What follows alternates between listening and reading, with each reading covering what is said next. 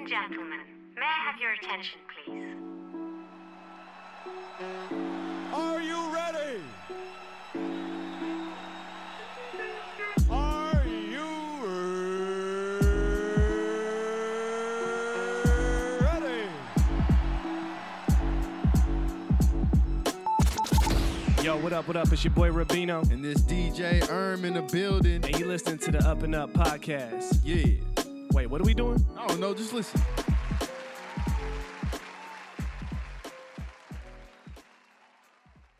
Yes, yes, yes, yes, yes. Welcome, welcome, welcome. What it do, what it do. Ladies and gentlemen, you're tuning to the Up and Up podcast on the Up and Up network. I'm your host, Rabino. And I'm DJ Earn, man. What's going on, man? How you doing? I'm good. Chilling, man. Chilling? Yeah. Are you Are you really chilling? Yeah. Because it's hot, bro. I mean, it's hot, but you know, I like the energy in the room. I love it too, man. I love it, man. Well, it's good to see you, bro.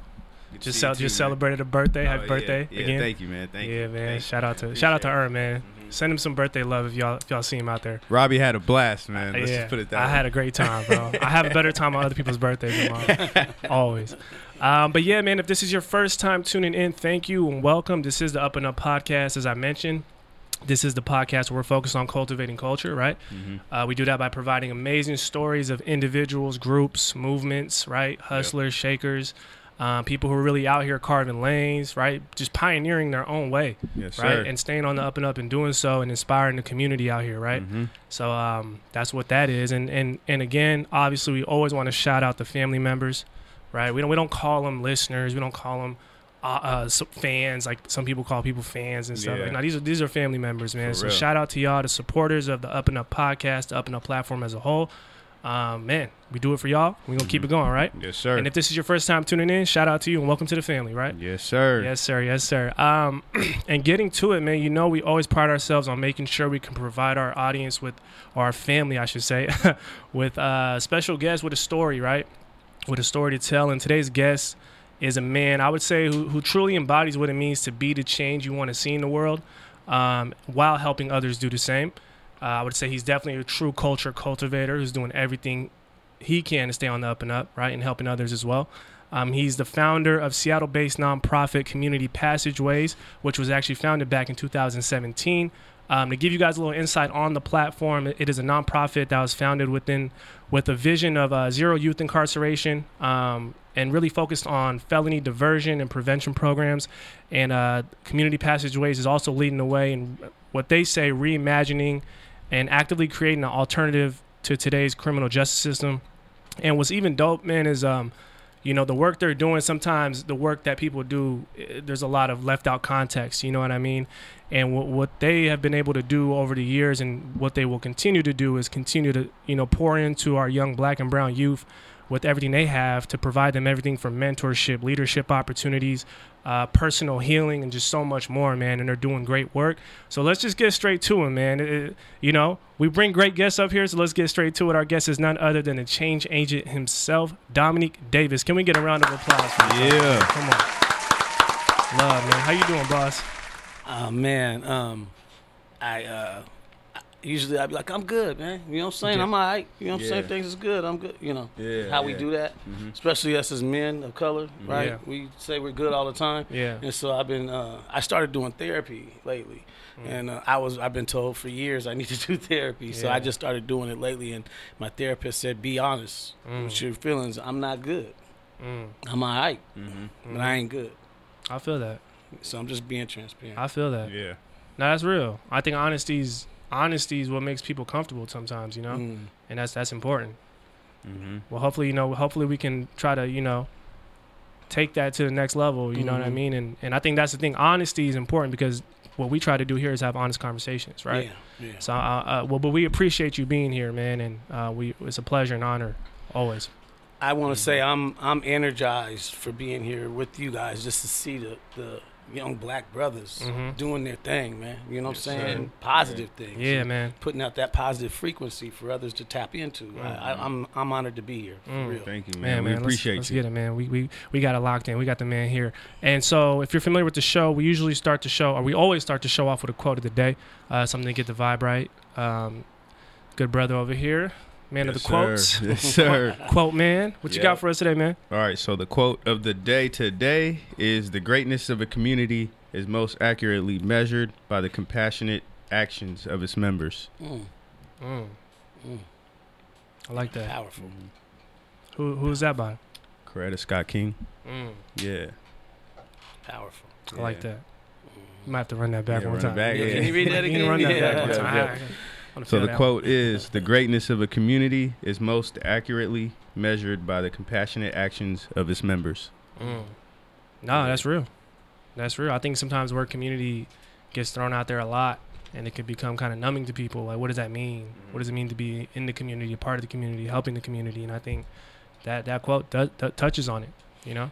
Two words in that quote: compassionate actions, is what hits me the most. Right? Mm. Compassionate actions. Yeah. Right?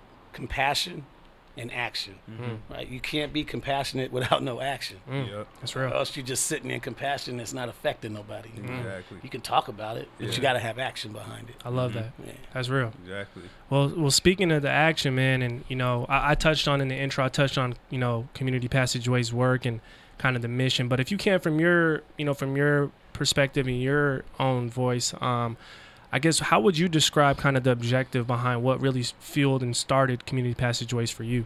Well, I'm a, um, I'm gonna get real here again. Um, there was a, I, I was one of the co-founders of an organization called Choose 180, very popular organization in the community. I was one of the co-founders of that back in like 2010, and uh, we we launched it in 2011, and that was a misdemeanor diversion program. And so, I was working in that field. It was the first time I, I literally, man, I grew up in the streets. You know, I was in the streets. I hustled my way through life. You know, left home at 13, first apartment 14, 2 mm-hmm. cars and a baby by 16. You know what I'm saying? A mm-hmm. two bedroom apartment. I was out here getting it. You know, and so mm-hmm. that's all I knew. That was my thing, getting money, right? And I just and I wanted to be the best, but I was also a really good football player and an athlete. Mm. And so that I had these two battles going on. Um, so I I had hustled my way through life, and then mostly like 90% of my life was stolen by the streets. I was very talented. I had football scholarship offers all over the place. I could have went anywhere, whatever, right? And, and but I didn't have the grades. I didn't, and so I didn't never think I never see myself going to college or playing. I wanted to. That was my vision. I wanted to, but I just I was caught up. Yeah. Um, um, needless to say, so I, I told you that piece because it took me all these years to wake up out of that and educate myself and come to a place where I finally wanted to start helping my community instead of being a detriment to my community. And, and you know, I, I was always competitive. So when I hit the streets, I wanted to be the best hustler I was getting it. You Yeah. know, Yeah. Yeah, We're yeah, moving weight, Yeah, yeah. flying all over this country and for girls, money, car, right before rappers made it popular. Yeah. You know what I'm saying? that I was- life. Yeah. I was doing that stuff before the rappers made it popular. So, um, waking up out of that was a mission. It was a, it was um, you know, picking up a book and, and reading this. The first book I really just sat down and read through. It was called uh, Holy Blood, Holy Grail, and uh, it was this book had a bunch of French words in it, but it was really deep. And uh, it went, you know, all into the Knights of the Templar and all that kind of stuff, and, and the Freemasons and all the symbolism and all that stuff. I'm like, whoa, my mind was blown. And I struggled through it, but I read that book, and after that, I was just this whole world opened up for me that I wanted to read more and learn more. And as I mm-hmm. read more and started listening to different, like Louis Farrakhan was somebody I was just got into his speeches Yeah. and how never seen a black man speak like that. Yeah. Then started getting into all the, you know, I just got into a bunch of, I just got into so. I had to go there first before I could tell you how I got to to opening up the vision sure. of CP, sure. right? Yeah. Just to give you like a background of where I came from, and then how I decided I can no longer be that person no more, Yeah. and poison my community and, Yeah. and be toxic to my community. Yeah. Now I want to help my people because I see there's a system that was put in place for us to fall into the traps Mm. and I was a victim of the trap.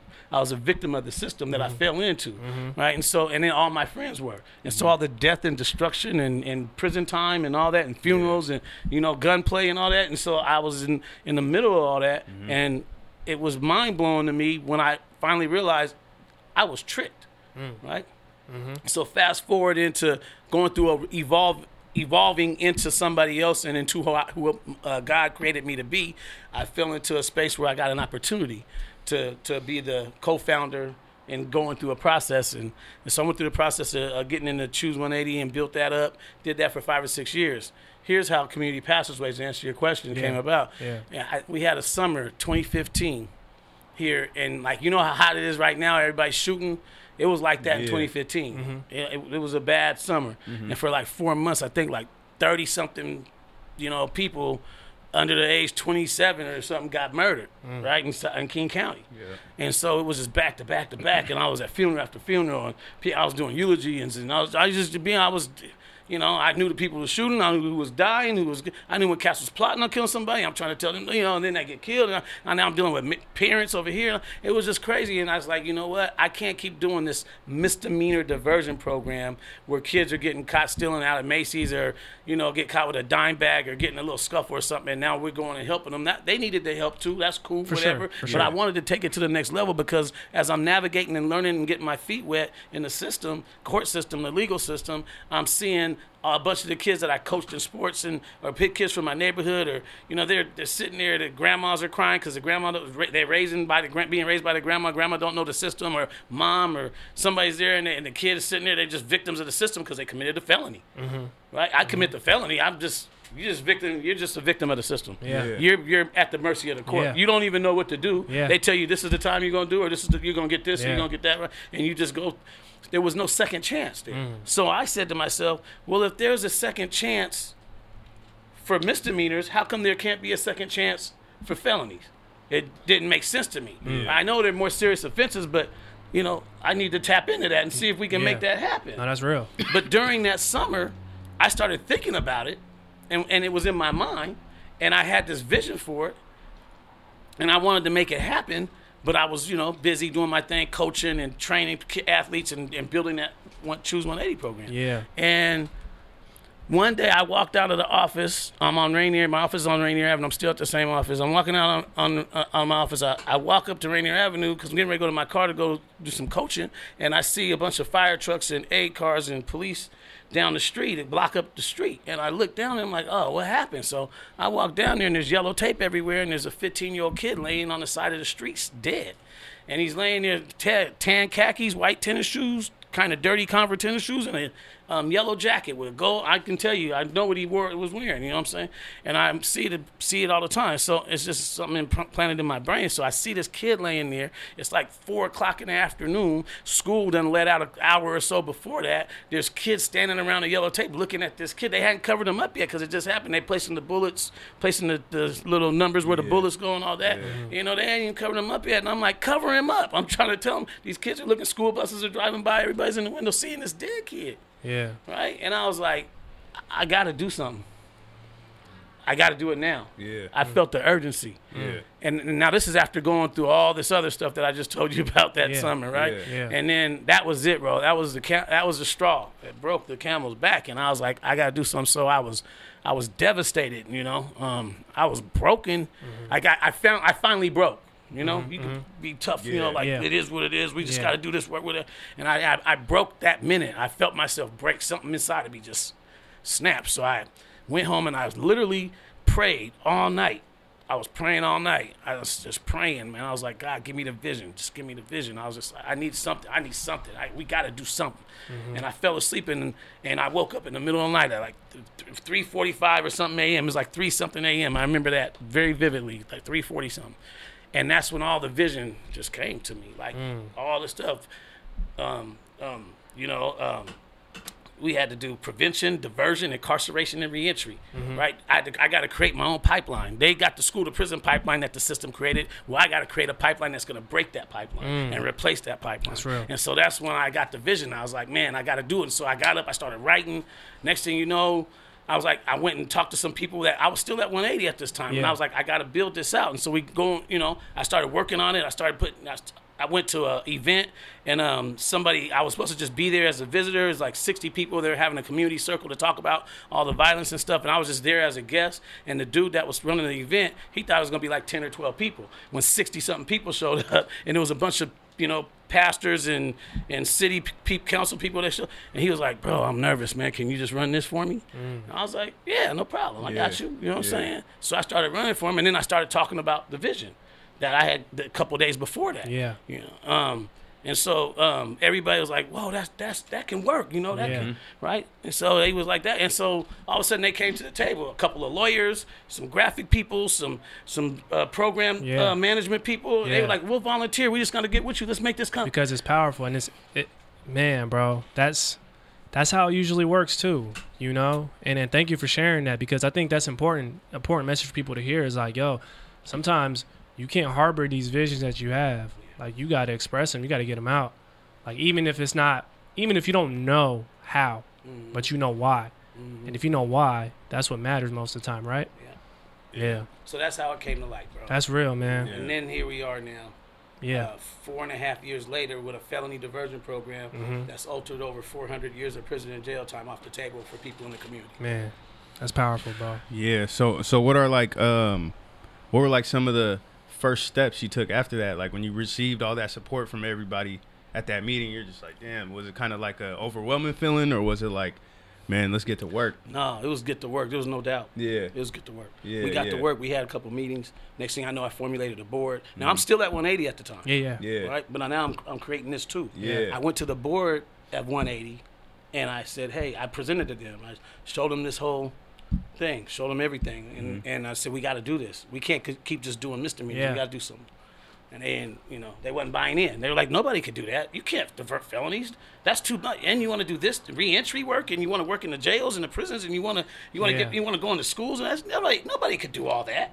That's too big." Wow. that vision that's too Yeah. much and so i was pissed off and i went off you know what i'm saying i, was, I said some words i probably shouldn't have said because i'm like this is my community Yeah. you know what i mean i Yeah. know what it needs Yeah, Yeah. exactly. and then i left out of there hot and i got in my car and at that point in time was when i was in my transformation period Mm-hmm. still going through my transformation i wasn't in the streets no more but i was trying, trying to get closer to god Mm-hmm. Yeah. and so i put on a td jakes video on my phone Mm-hmm. and I was driving, and he said a couple hours later, I was listening to him. He said in the, in the sermon, he said, "Whenever you have a vision that's so big that people tell you you can't do it, that means it's from God."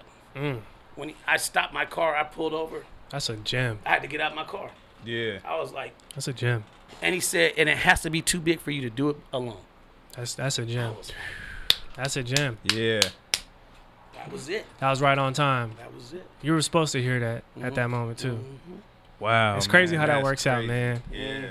And I'm I'm curious too, man, because you know, people sometimes on the surface it just looks like okay, he started an organization, but I love that you're sharing the context, bro, because there's a lot of reasons why people do what they do, right? Mhm. They're not just doing it because not only because it's the right thing to do, but there's so many other factors that go into it. It's Yeah. bigger than you. When it's bigger than you, it's easy to do sometimes because you it's, it's not a one person job, Right. right? Right.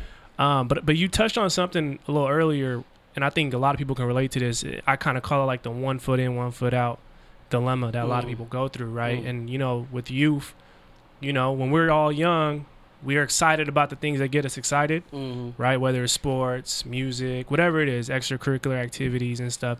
And then you may be pulled in another direction. Um, do you have advice for, for, for young folks or even parents of young folks on how they can kind of navigate that those feelings in terms of like why what they should do when they feel like they're being pulled? Yeah, um, um, and I can only speak in the in the uh, lives that we've been I've been able to be involved in. Yeah. That we've been able to to move in the right direction and to my own testimony. But at the end of the day, given when you find your purpose Mm-hmm. or when you find your reasons for being, it does it, it's not gonna come right away, right? Mm-hmm. But there's a process of getting there. Mm. It ain't gonna just fall in your lap. Your purpose doesn't just fall in your lap, Mm-hmm. right? You go through a process to get there, and it's Yeah. gonna be a long process sometimes. Yeah. Sometimes it might be short. Who knows? Yeah. But you got to go through a process to get to where you're supposed to be at. That's right. And so when you're going through your process, you th- what helps these young people and what keeps these young people focused is they have to know they're going through the process. Yeah. Because if you don't, if you just, if I just get you a job at Walmart, Yeah, yeah. right? They, but and I don't tell you nothing. I just be like, look, bro, I'm gonna get you this job, right? Which I'm not getting nobody a job. Yeah, yeah. But anyway, um, I get you a job. I just say, okay, go. You gonna work over here at Wendy's for a little while, right? So I'm gonna get you a job. But I have to test my responsibility to say I'm doing this because you have to show discipline. Yeah. Like I got bigger opportunities for you, Yeah. and I'm gonna open up bigger doors for you. Yeah. But you have to show me that you're willing to get up every day, Make it to this job and work eight hours a day Mm. and work hard and do a good job there. And I'll support you through it. Mm. My team will support you through it. Mm-hmm. We'll make sure you got money. We'll make sure you got a transportation. Mm-hmm. We'll make sure you got clothes. We'll make sure you're eating good. Whatever. We're gonna take care of your basics. Yeah. Right. You can keep your check. We don't. You ain't got to spend your check. We'll help you pay your rent. Yep. You know what I mean? Yep. But because I got bigger plans for you, I see something in you. Yeah. But this is for discipline. Yep. And I need you to understand that, right? Yeah. So if we if now this young person is going to work knowing there's something at the end of this, there's something bigger than right. Mm. Yeah. So now you know. So that's where you we kind of go wrong. Mm. Go get a job. Like, why ain't you ain't got no you know? Yeah. just- Why don't they just go get jobs? Yeah. Right? It's got to be bigger than that, man. Gotta- And in this generation right now that we have, Yeah. They ain't satisfied with that. They didn't watch their grandmas and great grandmas and their moms and their dads have jobs and still be broke. Yeah. And still Yeah. not have nothing. Yeah. And still not make not ain't no generational wealth being made. Yeah. Still struggling to pay your bills. Yeah. Right? They so they see like, why, why I want to go do that. Yeah. Right? I don't see no hope for me. Right? Yeah. I could go to college, but that's a process. Yeah. That takes a lot of work to do. Yeah. That's right. When I could just be out here with the homies and Mm-hmm. Yeah. just right.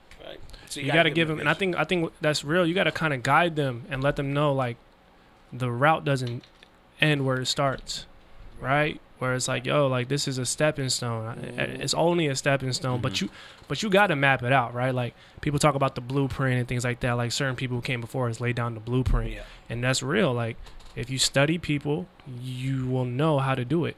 You're not gonna do it like them. Come on. You're gonna have mm-hmm. to go through your own, you know, your own Yeah. own shit and stuff. But, and I think that's the type of conversation I, I think what you're getting at is like, don't just tell them, hey, go do this. Tell them, hey, if you do this, it could lead to this, and, and it could lead to that. Mhm. And let me show you who did that, and how it worked for them. You know what I mean? So now I'm, I put a pro- we're putting a process in place, like the buildings that we're getting ready to build, the capital campaign that we're on, the properties that was, bro. Come on, man. Like, I went from hustling, making a lot of money in the streets, to walking away from it and turning my back on it. Right, saying I ain't doing that no more, and there's a long testimony for that, another podcast. But, but I, and I, but at the end of the day, um, I stepped into another realm, not looking for money. Yeah. I didn't, I didn't get into this to make money. No, for sure. I got in this to save our community and save lives. Yep. And I realized when you're chasing lives and chasing hope and, and out of love and compassion and falling into your purpose to mm-hmm. help people, mm-hmm. the money's gonna come. Mm-hmm. Right? so right. as I've been building this out, it was just me and two volunteers in 2016, 2017. Me and two volunteers, bro. Then three volunteers. Yeah. You know, and four volunteers. Now I got 70 employees. Mm. Right? Yeah. I went from a small little. Didn't I wasn't making no money. We Yeah. I was using my own money out of my own pocket. Yeah. Right. Now I got a budget. I, I spend three hundred grand a month paying people and paying overhead expenses. Yeah. Yeah. You know what I mean? We're putting people in hotels. Yep. We're putting people in and paying rent for people. Yeah. We're helping people get a part. We're putting people, kids in college. Yeah. Kids are graduating high school. Yep. You know what I mean? We're plugging people, man. We're making sure people are eating. Yeah. I'm, I pay young people stipends to go through our programming. Yeah. Right? I got one program where I'm paying the, the hitters, the real hitters in the streets. Mm-hmm. And my deep dive program, we go out to find them.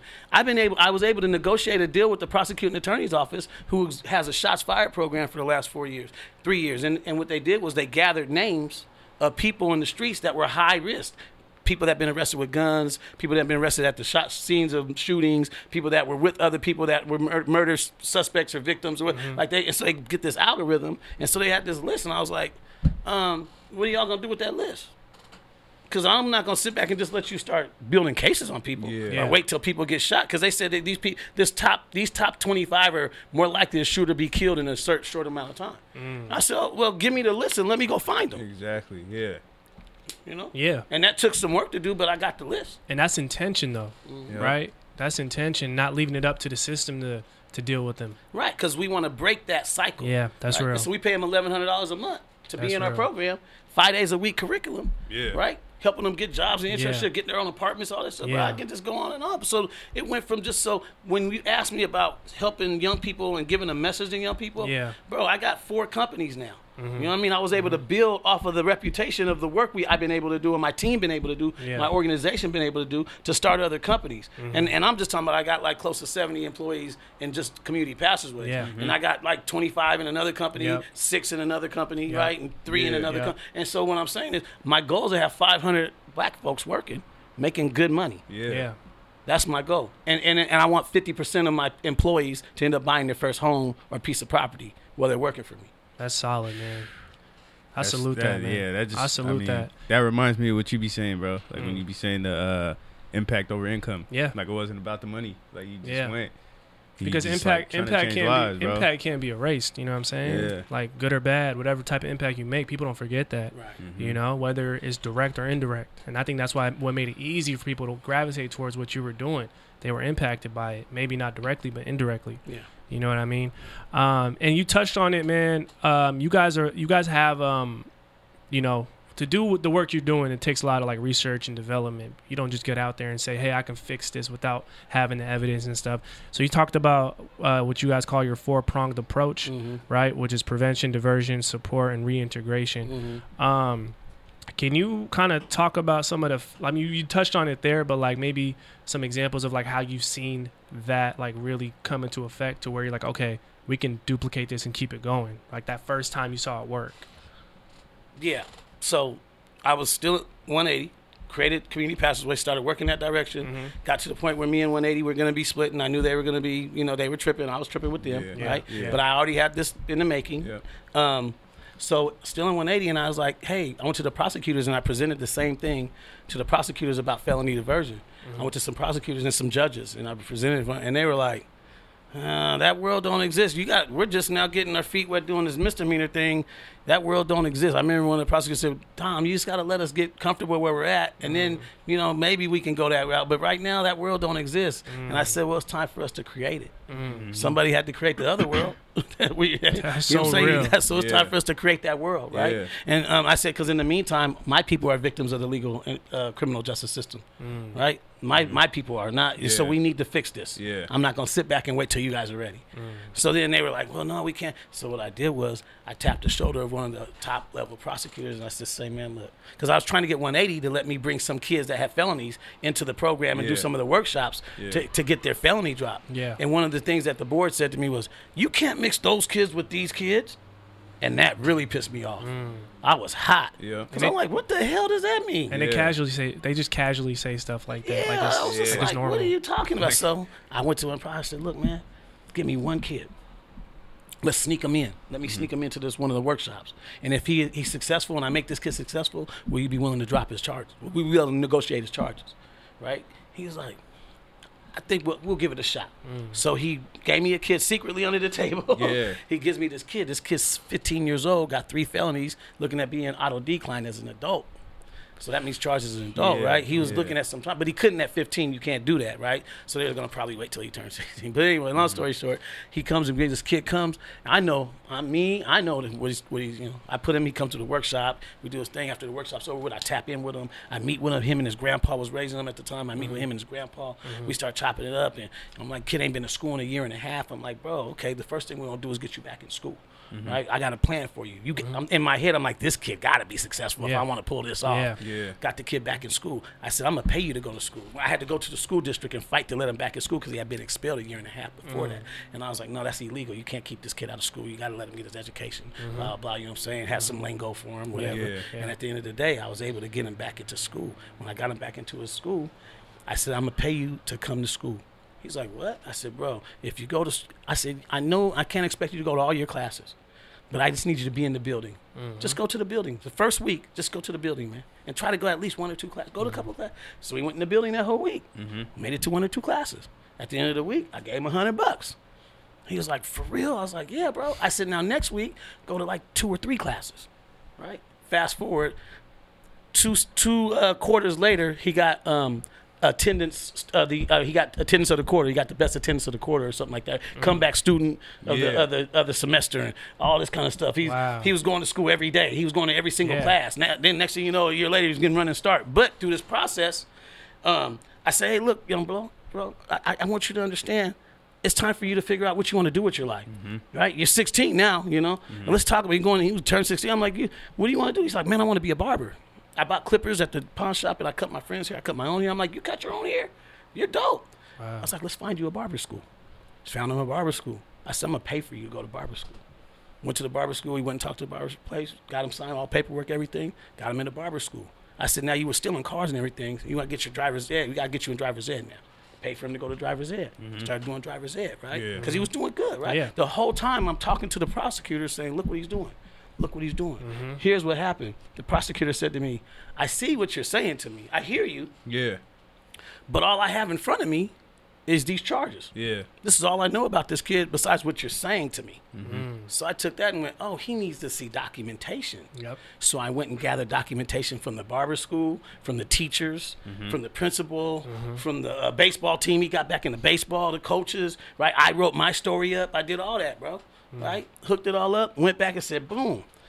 He was like, that's what I need right there Wow. right? Long long story short, the kid ended up getting a two a year and a half, two years later, whatever. He ended up getting Spirit Youth Award of the state of Washington. is the highest honor you can get in the state of Washington as a youth advisory council from the governor's office. Wow. They did a big event for him in Tacoma. In the, bi- in the theater in Tacoma, bro, it was dope, man. Then, And then he started flying. Now he then he was flying back and forth from D.C. and Maryland, doing uh, youth councils out in Maryland and D.C. Wow. You see what I'm saying? Yeah. But throughout that process, they dropped the charges. All charges dropped. No charge. He has no felonies on his record. That's powerful. When that happened, Whoa. that's when I stepped back and said, I got the formula. There you go. There you go. So I just been repeating that. man, bro. And that, that's and that, and it's crazy because look how much work it takes for us to just show them, hey, we're human as well. Like we, you got to see us in a human light, Yes. right? Like Yeah. like you said, the prosecutor only is looking at the charges, Yes. but do they look like do they do they take that same approach when it comes to someone else who doesn't look like us, right? Come on. and that's the mm-hmm. problem there, you know. And, and it, it's a tough job, man. But I think these systems make it easier, like you said, right, to where the next person who's in your position doesn't have to go and Do document that. everything and track it down and say, no, I'm not lying. This kid is really on the right track. Like, Mhm. no, this is the system, you know, Mhm. and it works. So, salute to you, man, for yeah, for, for That's dope because it's like even the prosecutors, they're looking at wins and losses. They're not Mhm. worried about Yeah, going into somebody's story and figuring out who they really are, you know? So the fact you opened his eyes to look at all that is like, that's dope, bro. That's really like change right there, you know? Yeah. Yeah. It was th- the the grueling piece. Like people don't people look and say, "Oh, he started an organization. He thinks he got this. I mean, it's successful. Like they think that I'm gonna start one too or something like."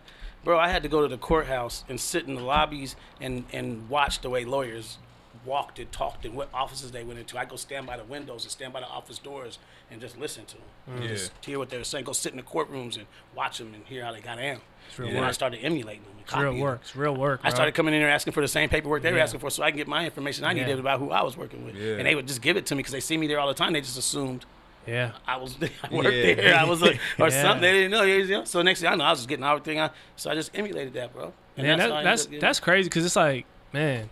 I mean, it's it's it's so easy to enable shit, like to just let it go, you know, Mm-hmm. and let it let it be the way it is. Mhm. And this is proof that, like, yo, okay, you want to do something great, you want to put good out into this world, but this world is evil as shit. Ah, Yeah. so like, you're gonna have to work for that. You know what I mean? Like, and I think what's Yeah. dope is there's a lot of stuff that data can't track, Mhm. like you're talking about, like going and sitting and really trying to study how to save these kids. You know what I Mhm. mean?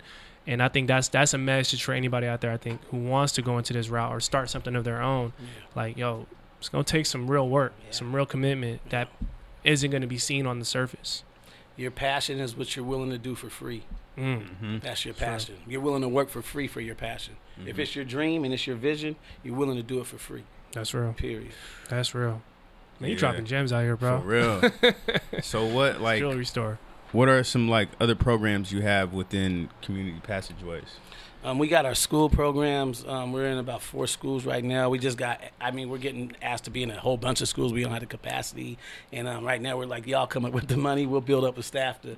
So we're in schools. That's the that's the the prevention pieces at the front end of the pipeline. We try to catch the young people before they end up in the court system or end up in the streets. Where we doing gang prevention, gang intervention at. But uh, so the, and in the schools, we're helping formulate BSUs. We I first started out by doing healing circles, man. You know, going in and just having space for young black and brown bodies to come into and just you know let it all out. It's crazy man. I could tell you so many crazy stories because i was doing healing circles in the juvenile detention centers and at green hill. I'm going to, in two weeks to do another one at uh, echo glen. But uh, i'm saying um, like going into a school and they they the first time i did it um, i was at an alternative school and they said uh, you know hey we want you to work with all the boys because i did this big event and this, at this you know like 80 people. So they were like, we want you to come. So the kids went back to their schools and said, we want Coach Dom to come to our schools and do what he did with us, mm-hmm. right?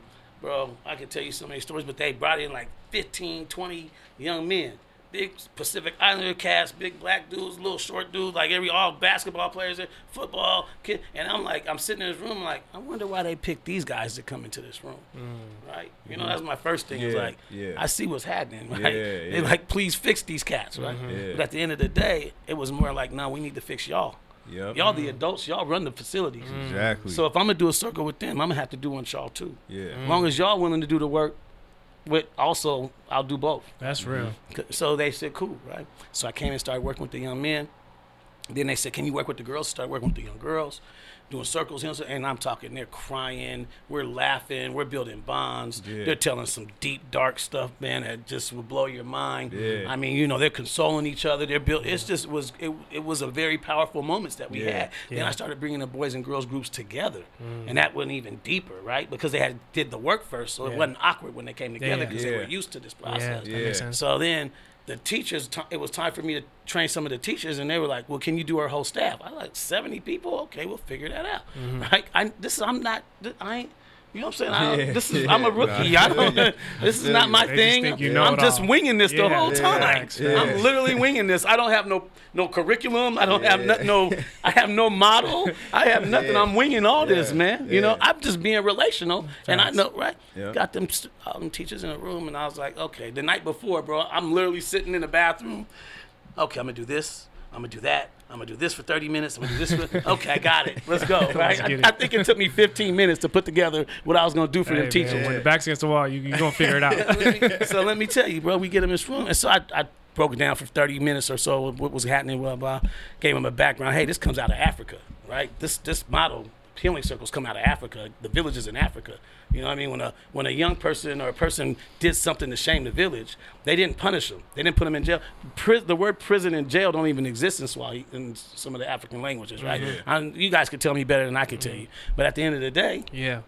at the end of the day, they would take that person and sit them in the middle of the village, and all the elders and the villagers would all surround them and tell them how powerful and important they are, how much they love them, Yeah. how how, how they're kings, and, Yeah. and how all the good stuff they did, and how mm-hmm. proud of them they are. Mm. Right? Would change the whole dynamic of that way that person thought about themselves. When you got all these people, everybody around you, telling Yeah. you how great you are, mm. and they would spend days doing it Yeah. right? Come back the next day and do it again to make sure this mm-hmm. person, right? That's called rehabilitation. That's real, man. So when I went and sat with them teachers, I wanted to make sure that was the message that I gave them. Not punishment, not punitive, because we think from a Eurocentric mindset Yeah. of punishment and punitive Yeah. measures, mm-hmm. right? So I got them all just sitting there. I broke them off into circles, and I started going down this line of questioning. And the first question I asked them was, I said, "Hey, because I got it. because I said sit with people you don't know. You know, everybody has their cliques. So mm-hmm. teachers sat- with everybody they didn't know, people Yeah. that you don't even really know nothing about. Yeah. So I said, I got to break their guards down. Because if I sit in a circle with you guys right now, you guys know each other. Yeah. I don't know you. Yeah. I'm not going to want to tell you all my business. Yeah. Right? So how do I break that guard down? I said, look, I want you guys to talk to each other about how much you love your spouse or your brother, somebody that you love, and how much you love them and why you love them. I can tell you guys that man, I love my wife. My wife is bomb. You know what I'm saying, yeah, or whatever. My yeah. my kids are dope. You know what I mean? yeah. Man, this, this kid right here is so smart. He Yeah. right. That's Yep, easy. yeah. But you don't. I don't realize. I just let my guard down a little bit and let you in my world. And now you guys are doing the same for me, and that's what the teachers did. Then Mm. the next question was, okay, now I want you to tell them the things you hate about that person that they do.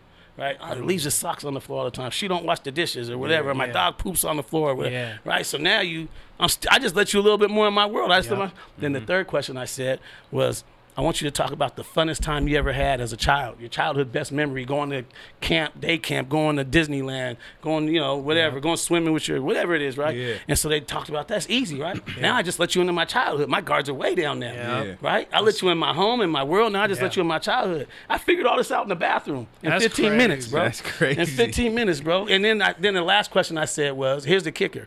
I said, now I want you to talk about your deepest, darkest time as a child when you were hurt. It, and it just, if you, you don't even want to think about it, you try to forget about it. You suppress the memories, the pain that it just causes you pain every time you think about it. Yeah. You're just traumatized and you're hurt and you're in mm. pain and it makes you angry. And mm. you know what I'm saying? I don't know what, whatever it is. If it's something you can't share, talk about how it made you feel. Mm-hmm. But I would love for you to tell the story to each other. So I sat back and watched. I went and grabbed the boxes of tissue because I knew it was coming. Yeah. I started sitting tissue at each circle Yeah. because I knew it was coming, right? Wow. Sure enough, they're crying, they're boohooing, everybody's putting their hand on each other's shoulder and they're consoling each other. Mind you, now they don't know each other, mm-hmm. right? They're consoling. And when they got done, I said, "Now I want you to sit back and close your eyes, and I want you to think about those kids that come in your classroom." That you write referrals on, that you kick out, that you put out of the classroom. The ones that you know, Johnny's gonna come in here at twelve. He's gonna be on his phone. He's gonna be disrespectful, mm-hmm. and you put you you always kick him out. You treat him bad. You say something. I want you to think about those kids. Mm. Close your eyes and think about those kids. So I gave him 20 seconds to think about those kids. I said, now open your eyes. Now what I want you to do is think about those kids going through the same trauma that I just had you talk about when you were a child, but mm-hmm. every single day of their life. Yeah. And then walking in carrying that same pain and trauma that I just had you talk about, walking into this classroom that you're sitting in mm. and you telling them get out or writing a referral on them or mm-hmm. talking to them, you know, making them, punishing them. Wow. How would you feel if the adults in your life treated you like you've been treating these kids That's at that deep. time that you were in trauma, Yeah. at that That's time you were in pain? That's real. Yeah. I did that because I wanted to. s- You can't tell white people, black, you know, black people are traumatized. Black people this. Quit treating black people this way. Blah blah. You can't do that. They can't understand it. Mm-hmm. You have to take their shoe, take their feet, and put them in our shoes. Yep. So I use their trauma and their mm-hmm. pain mm-hmm. of a childhood memory to make them understand the trauma and the pain that our kids go through daily, Yeah.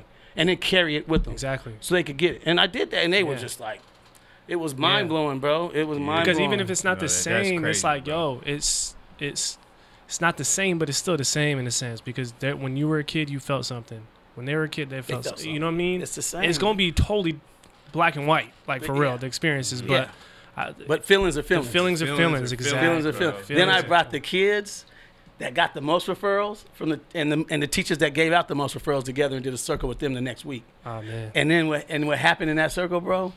In 45 minutes, I had to stop it because they were hugging each other and crying so much. The whole room was embracing Yeah. each other because it was like I didn't. Mrs. Johnson is saying, "Yeah, my dad's dying of cancer, and his we can't afford the hospital, so his bed is in my living room. So every time I come home, I got to come home and work and deal with my dying father in my living room Mm. every day. So she comes to work pissed off. You know what I mean? Mm-hmm. The kids like, yeah, my mom gets beat uh, pretty much three, four times a week by her, and I can't sleep. That's why I'm tired. I fall asleep in your class because I can't sleep. I got to get up and try to break it up, and he comes Mm-hmm. in drunk, right? And they're sharing these stories with each other, and they're like, I didn't know. I didn't know. Oh my God. Mm-hmm. That's real. Right? They were tripping with each Yeah. Empathy all over the room Come on. this is what we have to do, and this is what we do in the schools. I'm sorry, I know that was long winded, Nah, man. but that was Nah, something man. I felt like was here for it. important to share, needed, man. We're here for Context it, is man. important, bro. Yeah. Yeah, so Context is important. I can tell you a million stories like that, but yeah. So I mean, that was that was some powerful moments, and we do those kind of things in schools, bro. Yeah. Then we start BSUs, having Black student unions, helping them understand Black history. We got curriculums that my guy Dion Shell developed. That he's an incredible instructor, and we just we've been teaching them all about Black history, the Black Panthers. He we he knew Nature at Yeah. Brown. You know what I'm saying? We teach them all Mansa Musa, King Mansa Musa. All, like we teach them about all kind of stuff, the continent of Africa. Yeah. The, like we do all that, bro. They learn stuff, and they don't want to leave our classroom. Yeah. Like they be like, no, we don't want to go to class. We don't. We want to stay here. you know? Yeah. And then it got to the point where the kids would be getting ready to get in a fight the day before or that day or, or act bad in class, and then they they come in and be like, you know what? I was getting ready to sock so and so in the face, but I knew I wouldn't be able to come to the class Yeah. if I did that. Wow. It's powerful, man. It's yeah, man. That's I, what I I'm think saying, um man. it's like, oh my bad. go no ahead. no no go ahead go ahead. No, I was just gonna say, like, I feel like that's when, uh, when like we as people do a lot of bad stuff is when we feel like we don't have nothing to lose, you know. Mm-hmm. So it's like Mhm. the fact that you're just like, man, I was gonna, you know, he was like, I was gonna go punch so and so in the face, but I realized I wouldn't be able to come here, you know. If he didn't really care about coming there, then he would have did it anyway, Yeah. you know. So I feel like that's that's just crazy, you know. Yeah. It's like human nature. Like when we just feel like we ain't got nothing to lose, Man, that's, that's, when real. we lose it. That's you know? why so many kids are killing each other right now. Yeah. Because they feel like they got nothing to lose. That's real. Mhm. We've been talking to all the hitters. I got this big pro. I just turned in a proposal.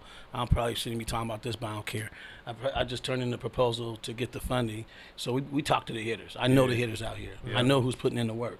I know who's getting killed, who's killing. Yeah. I know all that. Like we Yeah. know that, and we're trying to figure this out, Yeah. right? And as we're trying to figure this out, bro, there's really only about 20 cats really putting in this work, right? So we've been trying to get them. We're talking to them like, I want to get you cats that's out here with these guns, and I and I got to use the language most vulnerable to, and prone to gun violence, right? Yeah. Is the language that we have to use. But I want to, and they're like, I want to get you guys out of town.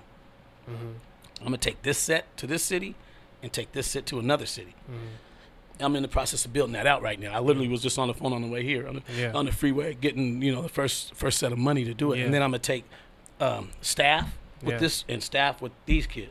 We're gonna put them in two different pla- two different cities, way away from each other, Mm-hmm. two different states actually.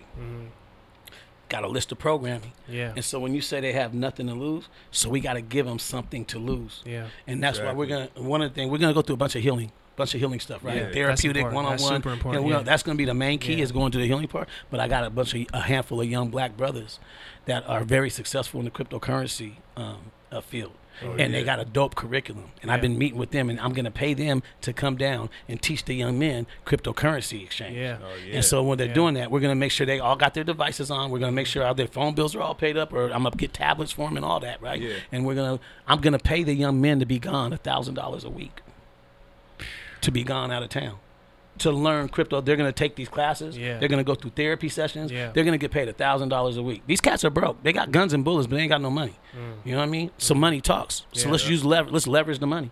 Yeah. And so I've been going after the funds to do that. And these cats is like, yeah, we'll go out of town. Well, they don't even know how much I'm gonna pay them yet. They're just like, I, we want to get out of town Yeah. because they don't want to be here. Yeah. They don't want to be in this, man. Yeah. But they're Yeah. too they're too deep in. Yeah. Right. And so we're gonna get them out of town, go through this curriculum, and we're gonna t- have them do cryptocurrency exchange. They're gonna for t- for the weeks that they're gone, they're gonna be doing it every day. Yeah. Every day they're gonna have our, the teams of people who are gonna consult them, Yeah. walk them through it Yeah. consistently, walking them through it, showing them how to trade, how to do, and teaching them the algorithms and all that. Mm-hmm. they're, and they're gonna do that. And at the same time, going through the process of healing, then we're gonna I'm gonna go buy them some new clothes, some slacks, some slip-on shoes, some Yeah. nice button downs, get their mm-hmm. hair cut, Yep. make them feel good about themselves, and take to, them out man. to the town and to the downtown area, downtown areas, and all. You know what I mean? Like we're gonna do this, Yeah. man. Yeah. You got to make them feel good about themselves, Yeah. and then also give them something, a tool to say, I can make money Yeah. off my phone. Yeah. I can do this. You got to give him something tangible, man. Like that's that's the thing, though. You know, I, I, man, recipes Nip Hussle, man. I remember he was talking about this about how he's like in communities a lot of times it's like there's nothing tangible. You got to build tangible things that people can rely on,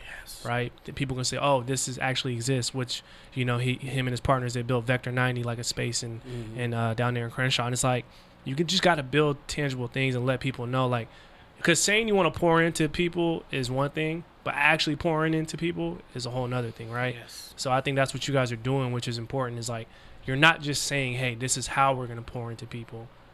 We are pouring into people. We've mm-hmm. been pouring into people Yeah. in ways that you probably can't even track on data. Oh yeah. Right. Oh yeah. And I think that's what's super important about the work you guys are doing. And I really love the healing aspect of it too, mm-hmm. because that's the part I think people don't really tap in with. And you know, my MOs lead with empathy, bro. You know, I be Oh, I be yeah. preaching that, bro, because I think mm-hmm. that's like that's just such a a term and a word that people don't they use it, but they don't you know they don't act on it a lot of times. And like the teachers and the students, it's empathy there, man. Like just know, hey, I may not even know what you're going through, but you're probably going through some shit. Mm-hmm. That right there is enough, Mhm. you know. And you Mhm. may think twice about how you you know deal with people and shit. Come on, man. That's real, man. Come on, bro. That's real. Come on, man. Damn, Yeah, so then when the cats get back, I also line up uh, uh, apprenticeships and internships Yeah. for companies to hire them, right, and get them full time job. Well, they'll be learning and I'll, they'll get paid on the job, and I'm going to add to their hourly wage so they get Yeah. make some substantial amount of money and help with their living situations and all that. Try to get them moved out the, the city limits and away from each other.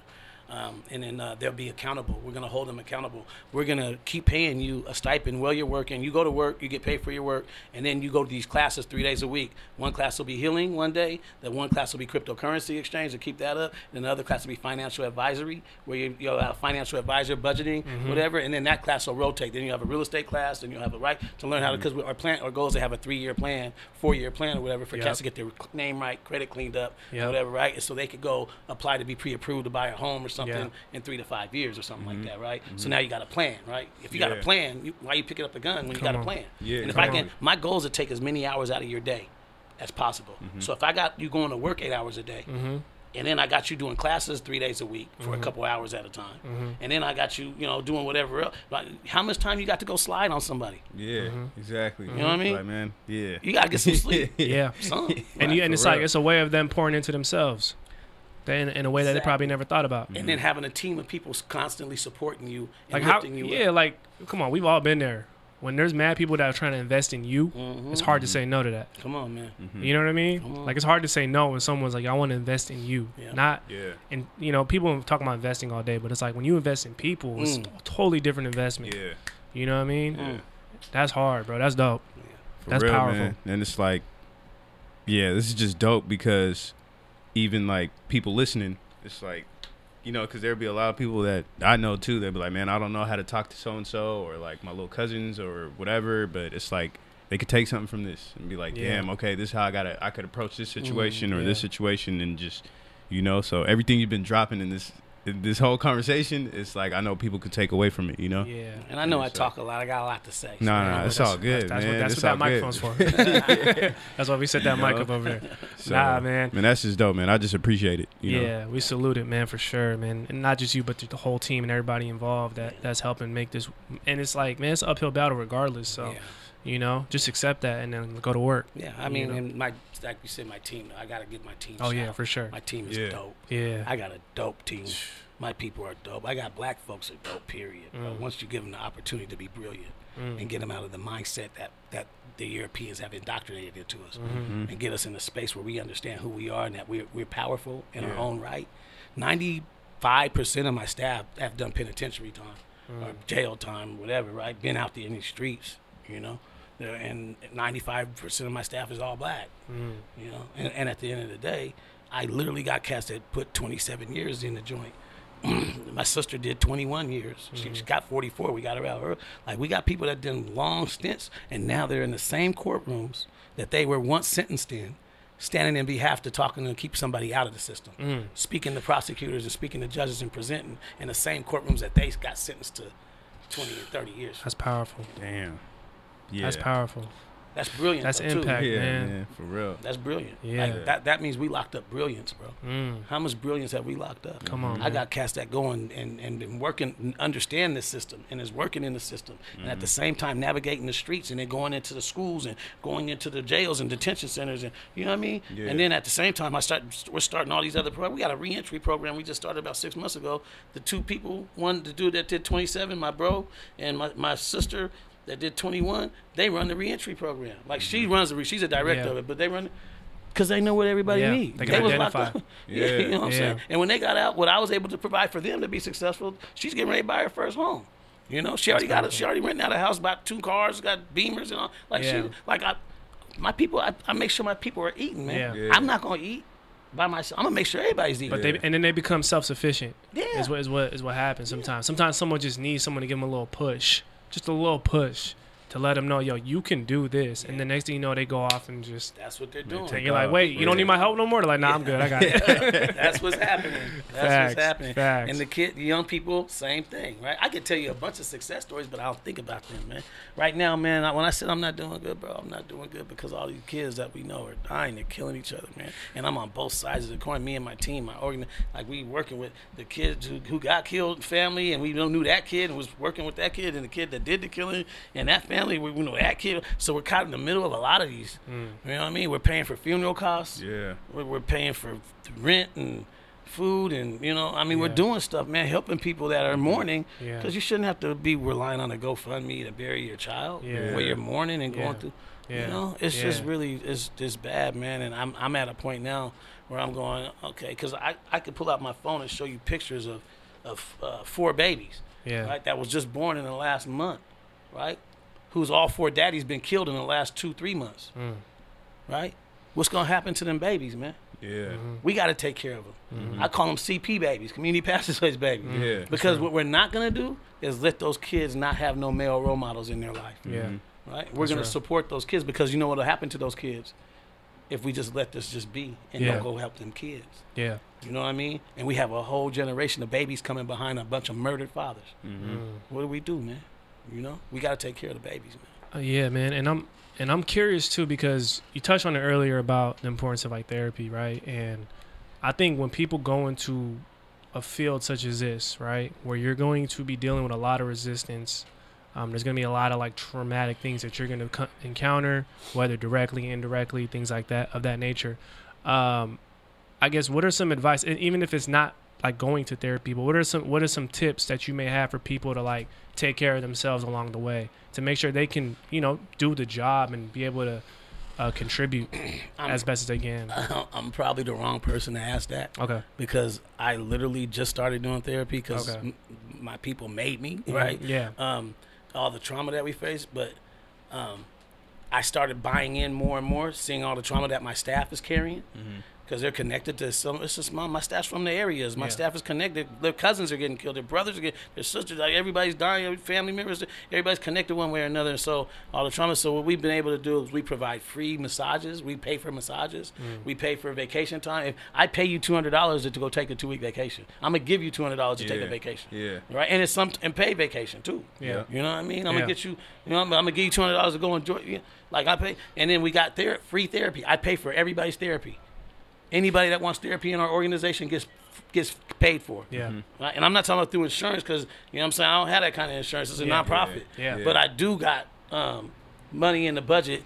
And so when I write for Yeah. grants and, and For that. I, I yeah I make sure we get therapy in Yeah. there. Yeah. And I got like 15 staff people going through therapy right Yeah. now. And and surprisingly, at least maybe eight to 10 young people that's Yeah. in our programs Yeah. doing therapy. They ask for it. Yeah. When you got a cat in, there was one young man. He just got killed a, a couple months ago, man, and he was just a king. Oh my God, it just breaks my heart. I think about him pretty much daily. I think about a lot of kids daily. You know what I'm saying? I see the faces almost every day, but um, this kid was just a rising star, man. And um, he sat with me one day. Um, we were in emergency mode. His girlfriend popped a bunch of pills. I had to go get her and rush her to the ER and all that. And so me and him were sitting in the lobby. I'm like, I need you to do therapy, man. I need you to. He's like, bro, I'm messed up. I, I got PTSD. I know I am because he was in a lot of. He was out there, you know. Mm-hmm. And he was like, man, I know I got P. And we sat there for two hours, bro. And he cried and cried and cried. You mm-hmm. know what I mean? But he went through a process, you know. And he started doing therapy and all that. And he got the job and we got the all this stuff was going good, you know. But he was still mixed, had a foot in, whatever, and just stuff jumped off and you mm. know so um he got killed but I, I wanted to tell you that because he was the first kid that sat in my face and said i need therapy man i mm. got ptsd bro Mm. Yeah. and he inspired me because i realized i was in the middle of a shootout right and had to fly off and get and jump in my car you know what i'm saying? And then just a week before that i was in at my office when the shooting happened at one of my meetings you know what i'm mm. saying? And, and so i was just back-to-back shootings and bullets flying around me and I had been and I've been through the life already, but Yeah. that was that's buried, that's suppressed. I ain't thinking Yeah. about none of that. Yeah. I'm just thinking about what. And bro, I got to go. I jumped in the car and just jumped in the car and took off. I'm like, damn, you know, let me get out of here. And I went. I literally just drove straight to where I was going to the next meeting and hmm. pulled up in the parking lot. 'cause I was getting ready to go meet a couple of young kings and take them to dinner. Yeah. Yeah. And I got there and I froze. I was like, oh, what's wrong? Like I didn't want to get out the car. Mm-hmm. Literally, bro. I sat there for like 15 minutes, tripping. Like, what's wrong with me? Why don't I want to get out the car? Yeah. Like, I don't even want to go in here now. Joe, Joey's at Southcenter. Go get something. I was gonna take the Yeah. car. I'm like, why? I don't even want to go into Joey's. Right? I was tripping, man, and that's when I realized this got to be what PTSD is. Yeah. You know what I mean? Yeah. and then I thought about that young king when he admitted that, and then I admitted it. It made me be able to admit it. Mm, You know, Yeah. it made me be able to admit it, man. that's powerful, man. Nah, man, we got to heal each other, man. And it's not easy, but you know, it's something that I think we w- that's what we're all on this earth for. I feel like as as humans, as people, is like we're here to help each other. We're here to heal each other. Yeah. You may not even have the know-how, Yeah, but we're doing Yeah. we're doing it. You know, but yeah. sometimes when you consciously know that you're doing it, yeah. you can you can affect more people. I feel like. you Yeah. We're all energy, Mm, right? yeah. We're all energy. We're all Yeah. made out of energy, right? Yep. We could either have positive energy or negative energy. That's, That's the only energy that exists, right? That's real. right? Mm-hmm. We were made to be in communion with each other, Mm-hmm. in community, communing with each other. Our energies are supposed to exchange. Mm-hmm. Yeah. We're supposed Yeah. to give each other energy with positive frequencies. Yeah. You know what I mean? Yeah. I can go deep if you want me to. Oh but no, I'm I'm I'm, just I'm, with that talk. I love Yeah. that. Yeah. I'm all about the energy Yeah. distribution. That's Yeah. how I look at it. That's I, I. I always say uh, energy is currency to me. It That's, How, is. that's how I look at it. Yeah, Yeah. Yeah. yeah. And then Yeah. they stole the word currency and turned it into money. Mm. Mm. Don't even start it. I'll leave it Oh, alone. I'm gonna have to do a master class nah, Dominique, man, you, you've been dropping a lot of gems. Um, uh, we definitely, before we get you out here, we definitely want to give you a chance to kind of talk about some of the, you know, current things that you guys have been working on. Uh, one of which is the Youth Achievement Center, which you guys are a part of helping uh, bring to life. And um, can you just talk about that? I, I, I mean, from what I've been able to see and what you guys have been able to kind of put out there, uh, it's, it's essentially a, a stable place for youth to call home, um, Mhm. especially those who are at risk of homelessness, detention, um, and gun violence. Um, but can you kind of touch on kind of what the vision is for that space? Yeah, bro, it was crazy because um, I got over all the years trying to find people places to stay, places to live, places to lay their head, especially youth. When you got these teenagers that's out here, and I'm getting those calls in the middle of the night where there's a young lady, 15 year old girl, one of my staff found out there in the middle of the street crying and got, got put out, or don't, you know, a young man that's just out here sleeping at the bus stop, like just trying to, there's no real emergency shelter, like all this 80 million, 100 million, 200 million going towards all the shelters and homeless places for teenagers. I'm like, I don't, I, it's not working for us. Yeah. Right. Yeah, real, and so yeah. I got so frustrated after years of trying to navigate those systems and, and, and not having much luck at all. And I was just like, one day I was like, you know what? I'm gonna build my own one day. I just Yeah. got we gotta have our own place. And mm-hmm. then I had like-minded other people around me. Nikita Oliver was one of the main people, mm-hmm. and so me and her, that's my homegirl. Like we rock, Yeah. you know. Shout out Nikita. Nikita's out my, Nikita, she's off the yeah, hook. So we started rocking. But here's where the idea actually came from, and and got back got back brought to life because I kind of lost my way on that thought process. But I thank God for the young kings and queens in, in the youth consortium program because we started this youth consortium program when about with about 27 or so young people. And the youth consortium program exists. That's some kids from East Africa, West Africa, some kids from from here and from the hood, some um, uh, Pacific Islander, Filipino, like, and we melting pot right? And so um, these weren't all kids in gangs and all that stuff. Some of them was a little bit, and most most of them wasn't. They playing soccer and baseball, and you know they were good good kids. Some kids were striking out there doing their thing, Yeah. and so it came together, and we were able to put together this whole. or A group of kids, and our goal was to teach them about local government. And so we taught them, we started, we started having taking them and having city council people or county council people come in.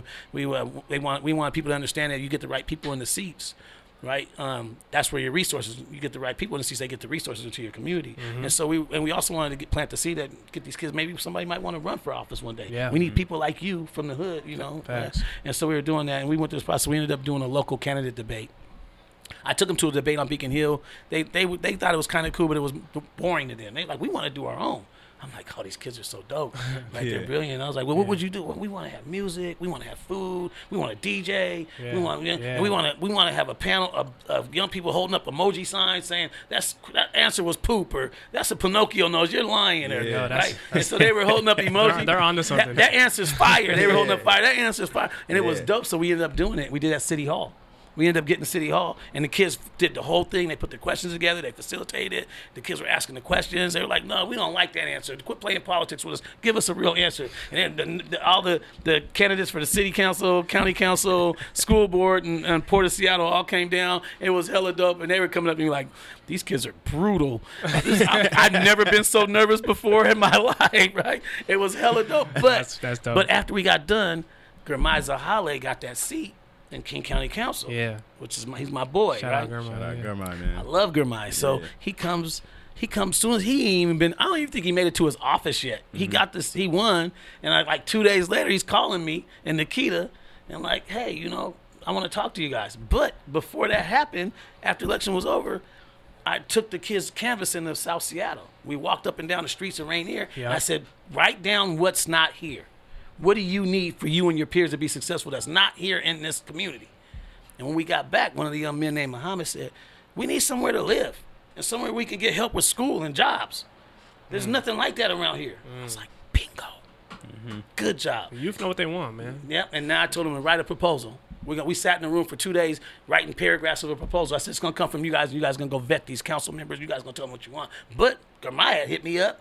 We went to a meeting a couple days later. Yeah. Me and Nikita already knew what the kids wanted. Yeah. He said, "What can I do for you guys?" I said, "Well, the kids." Nikita was like me, and Nikita was like the kids. The kids, said, actually. This is what we need in our community in South Seattle that don't exist, and it don't, and we need it. Yeah. He was like, I'll be back. I'll meet with you guys again next week. He came back with this list of properties. Mm. And on the properties, Puget Sound Transit owned the properties from they were building the train through the mm. hood, through the city. And he was like, let's look at these properties. Let's see what we can do with these. Right? And I'm like, bro, me and Nikita said, we want these two right here on MLK right off of Alaska. Right, right off MLK in Alaska, there's two two gated empty lots Yep. right Yep. there, Yeah. right right where the train stops, right across from where the Right train the stops. state, yeah. yeah, they're Yep. sitting right there, two mm-hmm. gated off, and it was like, we want those. So we started fighting for them. Then they brought in Africa Town Land Trust, Yep. like King and them guys. We brought them in to be the developers because they, they got. Con- I wanted some black developers. Yeah. Yeah. They came in and we partnered. We put a big push, media push. We started vetting council members, We started vetting their boards, Puget Sound's board, vetting the CEO. We started talking to people. And after a long push in the community outcry, they were like, you guys can have it. Wow. So they gave us the property. Um, so I mean, right now the lawyers are writing up the paperwork. They're going. So we got these two properties we're gonna have, and we had these architects. The architects been writing up all the blueprints, and so we had the kids working with the architects to tell them tell them how they wanted the buildings to look Yep. and what they wanted in the buildings. So the kids been working with the architects. Now some of the kids like architecture. They want to be interns. They want to go that's be interns for the architect. That's powerful. And then when we get the construction company, whoever we contract with them, I'm gonna have 15% of the staff of the people be apprentices from the young people that whose idea was they Yep. get to work on the building that they imagined that would be. Yeah. Yeah. Now they get to put their hands on it that's and a, build that's a it. form of equity right there that You know they what I'm saying? deserve. For real. Yeah, For so sure. I gotta raise 40 million dollars, which I'm going to. Yeah. Right. We just Yeah. put in something for 500 million. We'll get that. You know, If, we'll get if that. any- from the if state. anybody can do it, it's you, bro. Oh, you know, I mean, uh, five million. We just put something in for five million, Yeah. bro. So Yeah. thank you. I appreciate it. Nah, that. man. We're gonna get that, man. We're Nah, gonna get that forty million, Yeah, man. yeah, And we're gonna build two sure. facilities. So the facilities will be one space will house up to hundred youth and young adults. Okay. It'll have a multi-service center next door to it, where anybody in the community can come to a one-stop shop. You could get help with uh, uh, housing, education, mental health, physical health. Mm-hmm. Um, um, um, anything you need, rental assistance, whatever you, uh, daycare, Yeah. all that stuff. You come in there and all, there'll be people there to serve you. We'll have case managers there to serve you, Yeah. and we'll have stuff there that already we can serve you. That we can give you the services right there. And if it don't already exist, we'll call whatever agencies that we have to call to come to you, Mm. come into our building in our space, so you don't have to take you and your three kids on the bus trying to navigate getting to here, getting there, setting appointments here over there. We're Mm-hmm. Gonna eliminate that and make services very Yep. attainable for the Centralize whole. it. Centralize right, it, and then yep. we'll have pregnant girls and teenage girls and stuff. We'll have daycare. We're gonna do that. We'll have retail shops on the bottom floors. We'll have we have greenhouses on both roofs, so we're gonna be growing our own food, Yeah. doing horticulture, teaching horticulture. Come we'll on, have man. culinary arts kitchens in both facilities, teaching kids how to cook the food they're growing. Come on, right? man. And then at the same time, we'll have computer labs, classrooms. Yep. We're gonna have people coming in teaching kids how to be certified in the IT world, in the tech world, because we want to break those barriers down, Yep. right? And start getting kids plugged into that. We got classrooms, people getting their GEDs, get their people. I mean, we're just gonna have everything. Like we're gonna just and and have you know uh, Uh, m- yoga rooms, workout rooms, Yep. whatever, meditation, teaching mm-hmm. all that. You know, it's gonna be dope, man. It's gonna be dope. I'm excited I'm for gonna that, come man. check that out. Yeah, Yeah, nah, yeah. You guys got to come down and Yeah, rock with sure, everybody. for Start building sure. relationships. Yeah. We'll have community circles where people come in. You guys can come in and sit in circle with us and the young people and Yes, the sir. families and just chop it up, bro. I'm sir. excited, bro. Yes, I'm sir, so man. fired I'm excited. The energy's I, like it's you. You mapped it out. You painted it for me, bro. I'm. That's what I'm saying. I see it, but man, Dominique, man, again, we just want to you know salute you, man, and your team, and as, as well. But for the work you're doing, man, it's it's it's um it's courageous and it's brave, man, and, and it's not easy. I know it's not. Yeah, it's traumatizing. Yeah, no, for sure. Definitely is, man. Um, so before we get you out here, we always ask our guests this question. Um, it's something to kind of sum up what we discussed, but it's also uh, something to kind of cast what's ahead, right? You, you know, you're casting vision. So if you can, my brother, what's one word to describe what keeps you on the up and up and why? Passion, Mm. passion. I, I got a passion for this. Like I said, I'd be doing this for free. hmm I'd make money somewhere else, doing something else for the money, because I got to pay the bills, take care of my family, right? Of course. Passion, man. Mm. I love that, Straight man. up. I love it, man. Passion. Respect your passion, man. Yeah. You got to respect your passion, man. Got. Wow, man. This is this was a great one, man. this Yeah, was a great was one. A lot of gems, um, a lot to learn from, a lot to pull from, a lot to meditate on, for sure. Mhm. Uh, but yeah, man. Again, Dominique, we, we salute you. You know, you got support with us here at the Up and Up always, Always. man. Always. Uh. Always. much luck moving forward. And yeah, man, I think it's safe to say, man. Dominique Davis and the Community Passageways team are officially members of the Up and Up. Can we get a round of Yeah. applause, man? Clap it up for the brother, man. I'm honored. Come Thank on, man. you. Appreciate you, I'm boss. honored. Thank you, man. I, don't, I want to see you guys again real soon. Yo, what up? It's Rubino. And this DJ Erm. We hope you enjoyed that episode and that now you have a better understanding of what it means to live life on the up and up. To continue supporting the podcast and the entire Up and Up movement, be sure to rate, review, like, and subscribe. As well as follow us at underscore the up and up on all social media platforms to stay connected with everything the up and up has coming your way. Thanks for listening, and until the next one. Keep it on the up and up.